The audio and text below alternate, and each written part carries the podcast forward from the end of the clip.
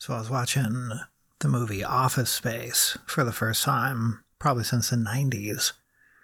God, uh, with my girlfriend a few weeks ago. And it's, I remember being one of my total favorites back then. It still stands up. It's not quite, it's not quite uh, Silicon Valley, you know, but it, it's, it's great. Um, it's hilarious. It's Mike Judge, you know, Beavis and Butthead, King of the Hill, Idiocracy, Silicon Valley on HBO more recently. And it's it's a great comedy, but it's also like a, a parable.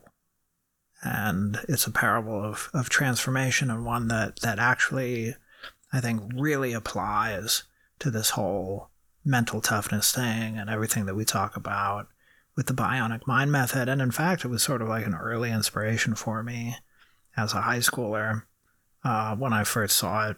So, just like the most basic rundown, it's a, it's a guy named Peter. He's a typical office drone uh, who's miserable at his corporate job.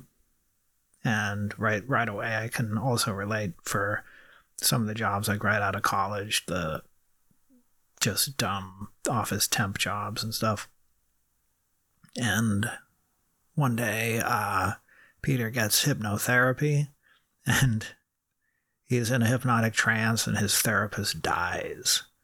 And in the middle of it. And so what happens is he's left in this permanent state of not having any fear. Just fear is gone. It's a it's a silly and fanciful premise, but it gets the story there.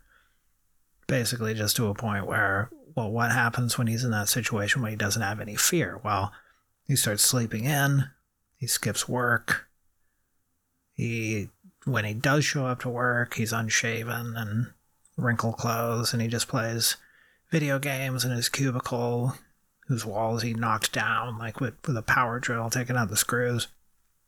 Basically, not giving a you know what. But, uh, I mean, you've probably seen it. He, he asks out the girl that he's had a crush on, that's Jennifer Aniston, like at the Applebee's nearby or whatever the whatever the hell it was. And there's a classic scene where they take this copy machine that hasn't been working and has been frustrating them forever. They take it out into a field, him and his friends, and just smash it with baseball bats, and seems pretty satisfying, right? So he does all this stuff, and here's the parable element. When he gets called into a meeting with his bosses, they promote him right? They assume that he's been slacking off just because he wasn't being challenged enough. So, not only is he not giving a fuck, but he he doesn't care or worry about anything anymore. But things also start going much better for him because of it. He gets the girl, he gets a promotion, and from there, things kind of take on uh, another element in the plot. And I'll let you watch it if if you want, because that's the whole point. Is this idea that he's transformed into a state of not giving a fuck, and that turns out to be a superpower. And he didn't need, he didn't really need to add anything to himself. He didn't need to learn to shoot lasers out of his eyes or fly or anything. He just needed to be free of fear. Right? And then once he removed that element from his life, everything else kind of took care of itself. So obviously, it's a fantasy.